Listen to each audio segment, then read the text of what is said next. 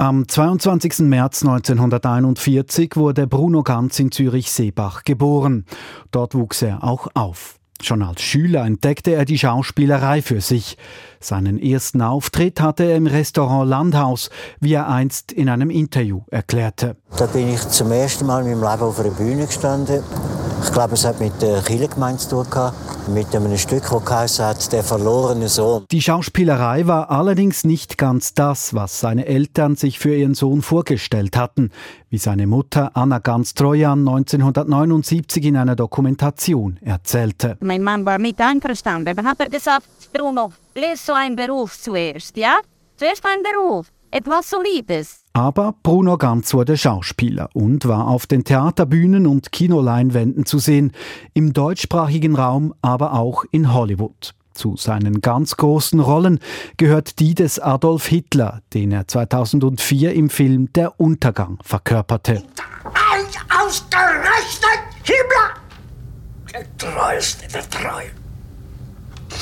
Das ist der schlimmste Verrat von allen! Bruno Ganz reizten solche Herausforderungen, wie er zur Veröffentlichung des Films in einem Interview sagte. Als eine seiner letzten großen Rollen übernahm er diejenige des Alpöis in der Heidi-Verfilmung von 2015. Hey! Sting! Nimm Sting mit!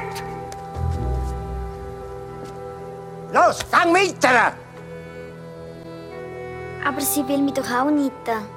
Ganz konnte zu dieser Rolle praktisch nicht Nein sagen, wie er in einem Interview erzählte. Es ist auch eine Art patriotische Pflicht, oder wenn man, also wenn man, ich kann nicht sagen, ich spiele der Alpöi nicht, wenn mir das anbietet. Das ist irgendwie der Schweiz gegenüber nicht, nicht, nicht fair. Bruno Ganz wurde von Kritikerinnen und Kritikern als sehr vielseitiger und guter Schauspieler beschrieben.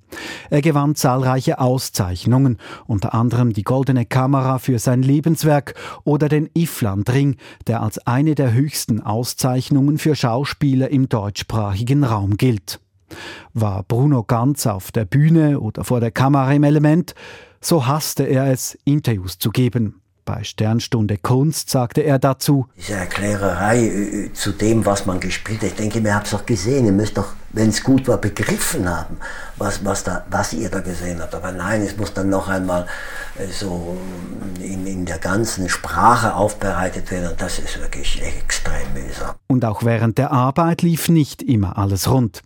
Bei den Dreharbeiten zum Film Der amerikanische Freund kam der andere Hauptdarsteller Dennis Hopper berauscht und unvorbereitet ans Set, wie Regisseur Wim Wenders in einer Dokumentation erzählte. Und da war Bruno stinksauer und hat ihm vor der Kamera in der Szene in die Fresse gehauen. Genauso schnell und viel treffsicherer hat Dennis zurückgeschlagen. Da habe eine regelrechte Schlägerei zwischen den beiden begonnen. Nach einer durchzechten Nacht seien die beiden dann aber beste Freunde geworden. Bruno Ganz erkrankte 2018 an Krebs. Am 16. Februar 2019 erlag er diesem zu Hause im zürcherischen Au. Den Filmkritikern und wohl auch den Theater- und Kinobesucherinnen bleibt er als unverwechselbarer Schauspieler in Erinnerung.